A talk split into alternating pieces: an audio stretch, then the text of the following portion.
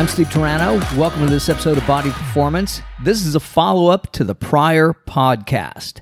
In addition to the intensity of muscular contractions and the myth of time under tension, I also hear this oh, you've got to mix it up a little bit. You've got to keep your muscles off balance. You've got to keep them guessing. You have to shock the muscles to get them to grow. Well, this is very inaccurate as well. This is a myth. You don't need to mix it up.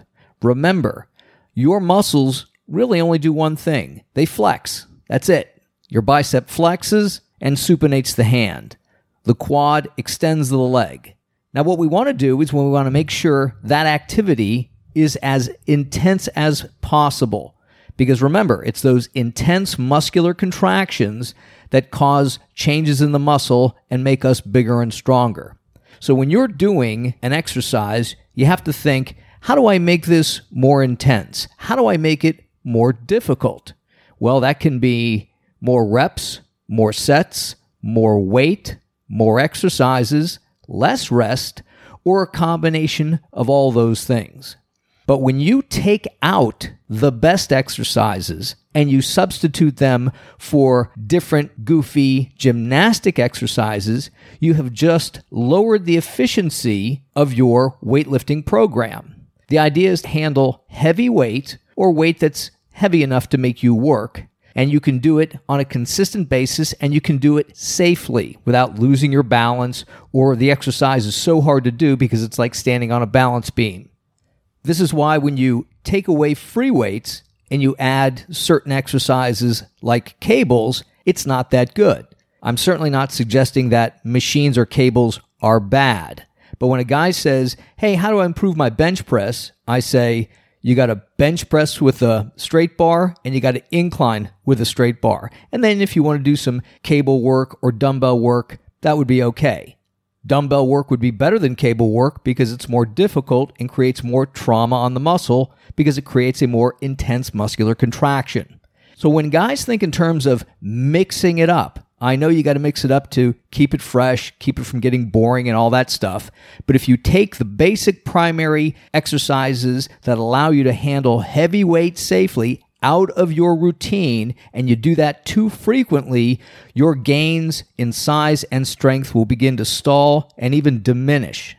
And there are some body parts where you can mix and match a variety of exercises. Back has a ton of different exercises and machines.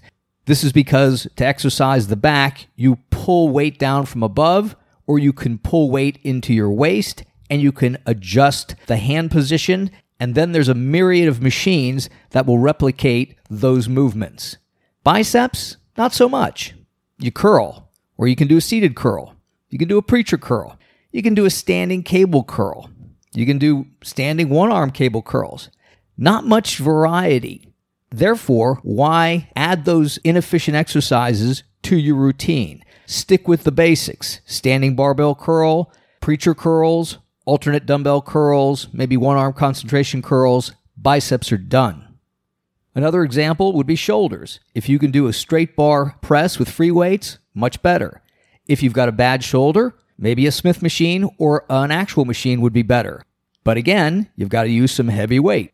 After that, if you're going to do laterals, doing them with dumbbells would be best because it's free weights, there's no cables, there's no pulleys, and the angle of the resistance doesn't change. Gravity is always pulling the weight straight down.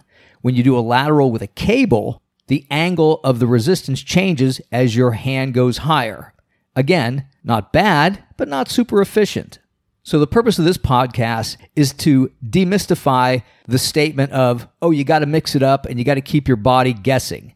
No, you don't. You can do the exact same exercises for 20 years and get bigger and stronger.